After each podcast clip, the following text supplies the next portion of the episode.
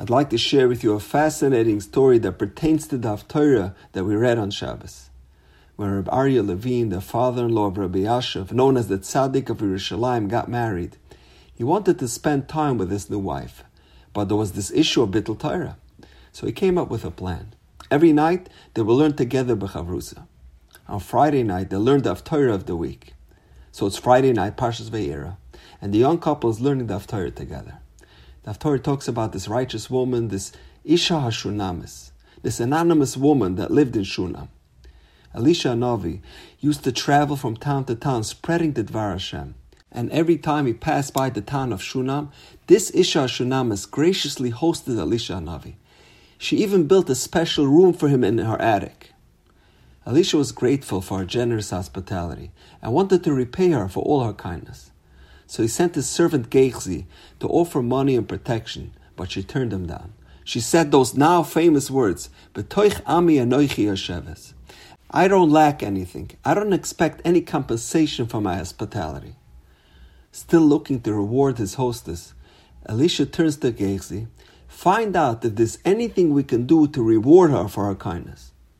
And Gehazi tells Elisha, Bain ein la, she doesn't have any children. She's barren. Ve'isha zaken, and her husband is elderly.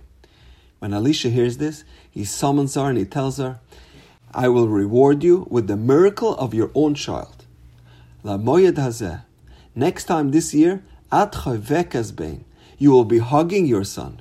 And as promised, a year later, she gave birth to a baby boy. Fast forward a few years, the pasuk says, "Vayikdal hayelet." This child grows up a little. He's four or five years old, and he's out in the field with his father. And suddenly he screams out, "Roishi, Roishi, my head, my head! I have terrible pain in my head." They rush him to the house, and tragically, the boy passes away. The boy's mother, the Isha Shunamis, is distraught, but she keeps her composure. She says, I'll run over to the next town, I'll track down Elisha Anavi, and hopefully he can perform a miracle for us. If you're reading the Haftarah from a Chumash, inexplicably, it says, Kan Mesaimim Hasfardim. The Sfardim complete the Haftarah reading at this point in the story. And they go on and daven Musaf. The Ashkenazim and Elisha comes to the house and performs an act on the child and resurrects the child back to life. Tchias Amesim. So Rabbi Aryeh Levine is sitting there with his new wife, and they're going through this story. And his wife turns to him, Rabbi Levine, I want to ask you a question. I don't understand this Fardim.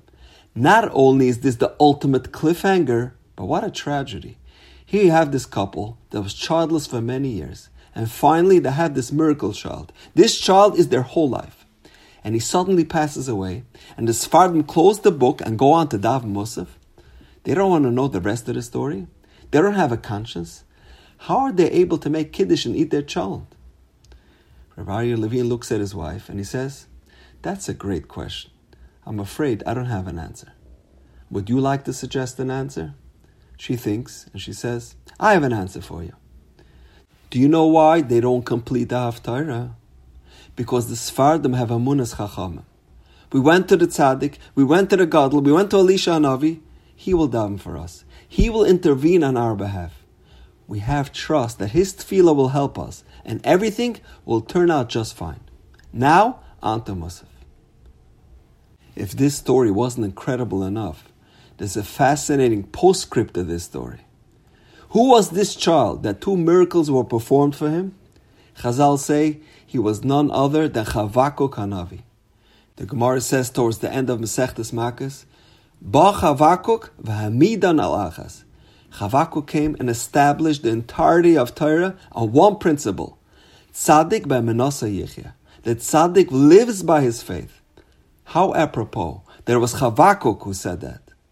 The person that was born through a miracle and got a second chance at life only because of the faith of his mother, the Isha Shunamis, and ironically, through the Amunah she had in the tzaddik.